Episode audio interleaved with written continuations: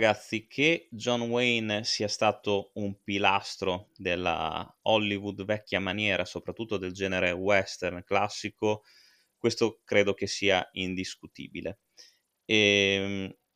diciamo che io eh, ho rivisto recentemente due suoi film e uno di questi è appunto il protagonista di questa puntata carfatica. Rappresentano forse queste due pellicole l'alfa e l'omega di, di John Wayne e sono, secondo me, altrettanto e ugualmente importanti. La prima è Ombre Rosse. Ho già realizzato il podcast, adesso non so se al momento di questa registrazione l'ho già pubblicato, ma nel caso andatevi a sentire la puntata.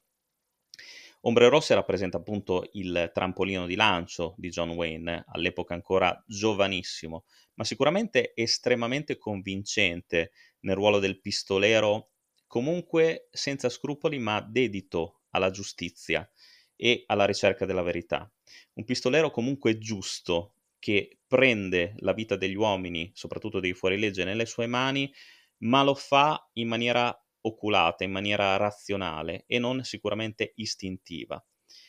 Il film invece di cui mi occupo oggi appunto rappresenta l'omega sia del personaggio John Wayne che dell'uomo, perché parliamo del pistolero, pellicola del 1976 diretta da un immenso, veramente immenso Don Siegel, con protagonista appunto John Wayne nel ruolo di John Bernard Books, JB Books appunto, leggenda nel vecchio West, pistolero conosciuto da tutti e eh, che si ritrova alla fine dei suoi giorni nel 1901 in un mondo che non gli appartiene più, dove lui stesso si sente fuori posto. Un mondo nuovo, dove eh, i primi progressi tecnologici stanno prendendo prepotentemente piede e stanno comunque entrando nella vita di ogni persona.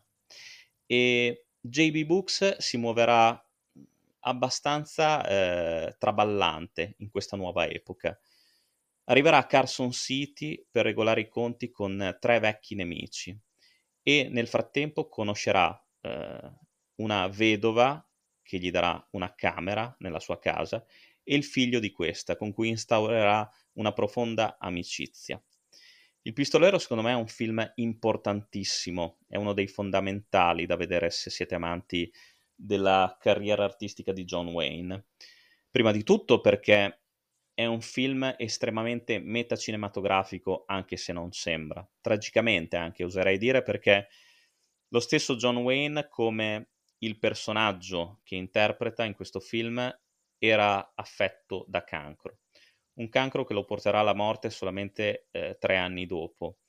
E anche il personaggio da lui interpretato appunto JB Books eh, è minato da questa malattia e la diagnosi che gli lascerà il medico, suo grande amico, in un poco più che cameo interpretato da,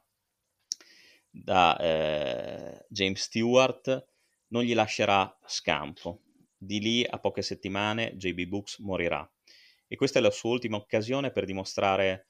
non soltanto a se stesso eh, che uomo realmente è, ma anche per farsi diverse domande sulla sua vita trascorsa, sul suo ruolo leggendario, sulla sua figura, su un personaggio che comunque è stato punto di riferimento per tantissimi nella frontiera del West, così come John Wayne lo è stato per tanti spettatori che si sono avvicinati al genere proprio grazie a lui, grazie alla sua unica espressione, grazie al suo modo di camminare, grazie al doppiaggio italiano di Emilio Cigoli che lo doppia anche in questa occasione. Ed è tragicamente ironico vedere come anche lo stesso Emilio Cigoli morirà eh, quattro anni dopo, eh, forse tramontando con eh, lo stesso personaggio che gli ha dato più notorietà come doppiatore. Il Pistolero secondo me è un film importantissimo sotto questi e tanti punti di vista, tanti altri. Eh, le musiche di Elmer Bernstein, e stiamo parlando di un compositore con i controcazzi veramente suoi sono le composizioni di Polpette, Animal House, per citare dei titoli più leggeri, ma anche sue sono le musiche di Un lupo mannaro americano a Londra, eh, oppure se volete Ghostbusters, Spie come noi, Pericolosamente insieme, il colore dei soldi, Tre Amigos, eh, potrei andare avanti veramente ore e ore a citare i titoli delle colonne sonore di Bernstein, eh, che qui ha una colonna sonora, se volete, meno eh, plateale,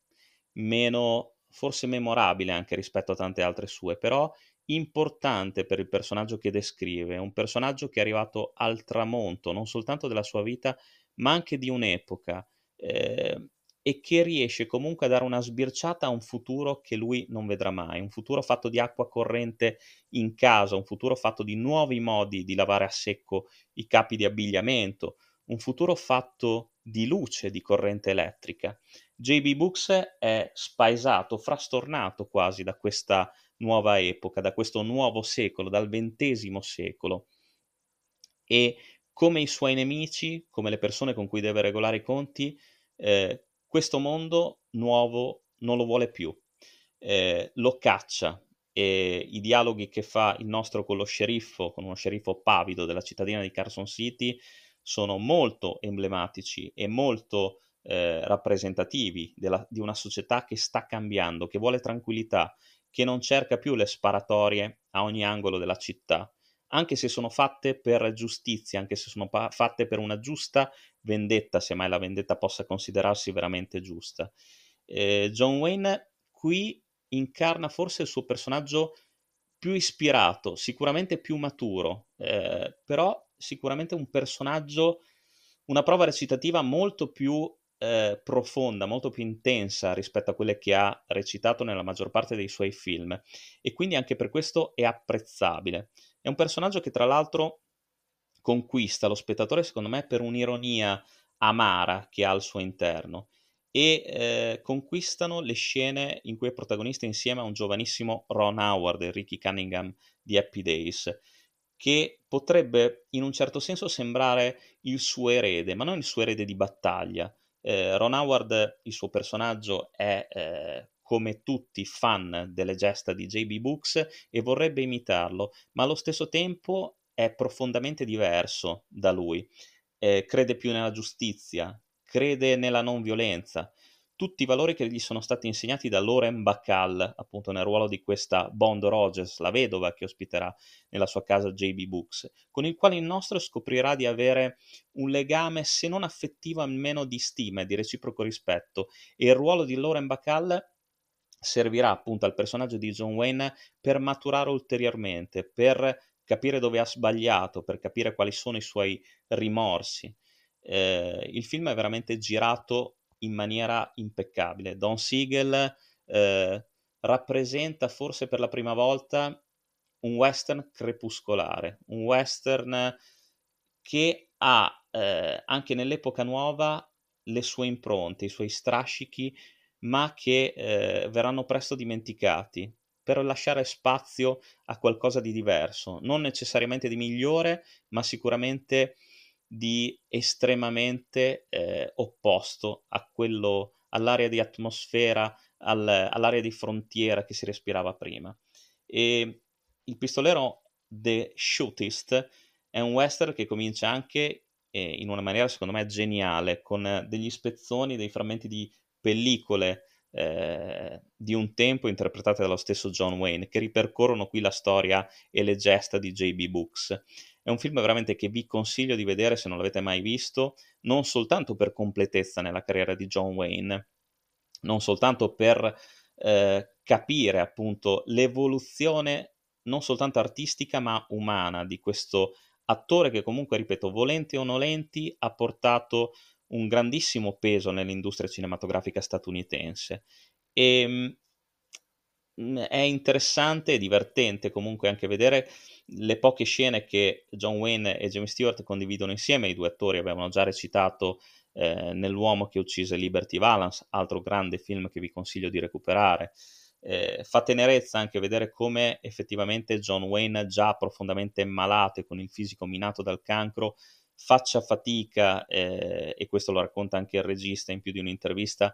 eh, in ogni chuck, in ogni ripresa, eh, addirittura faceva una gran fatica anche a salire e scendere da cavallo. E, ehm, altro mh, singolare aneddoto è come il nostro eh, nel copione era prevista una scena in cui sparasse a uno dei suoi nemici, ti sparasse alla schiena, ma John Wayne si rifiutò categoricamente di farlo perché eh, in più di 200 film non aveva mai girato una scena simile e il suo personaggio non avrebbe mai fatto niente del genere, un gesto così vigliacco, per cui la scena fu tolta nel, nel montaggio finale. Eh, film veramente straordinario, malinconico, amaro, ma allo stesso tempo potentissimo. Eh, il connubio di Siegel e Wayne è veramente da manuale e questo film eh, merita una riscoperta. Non so se sia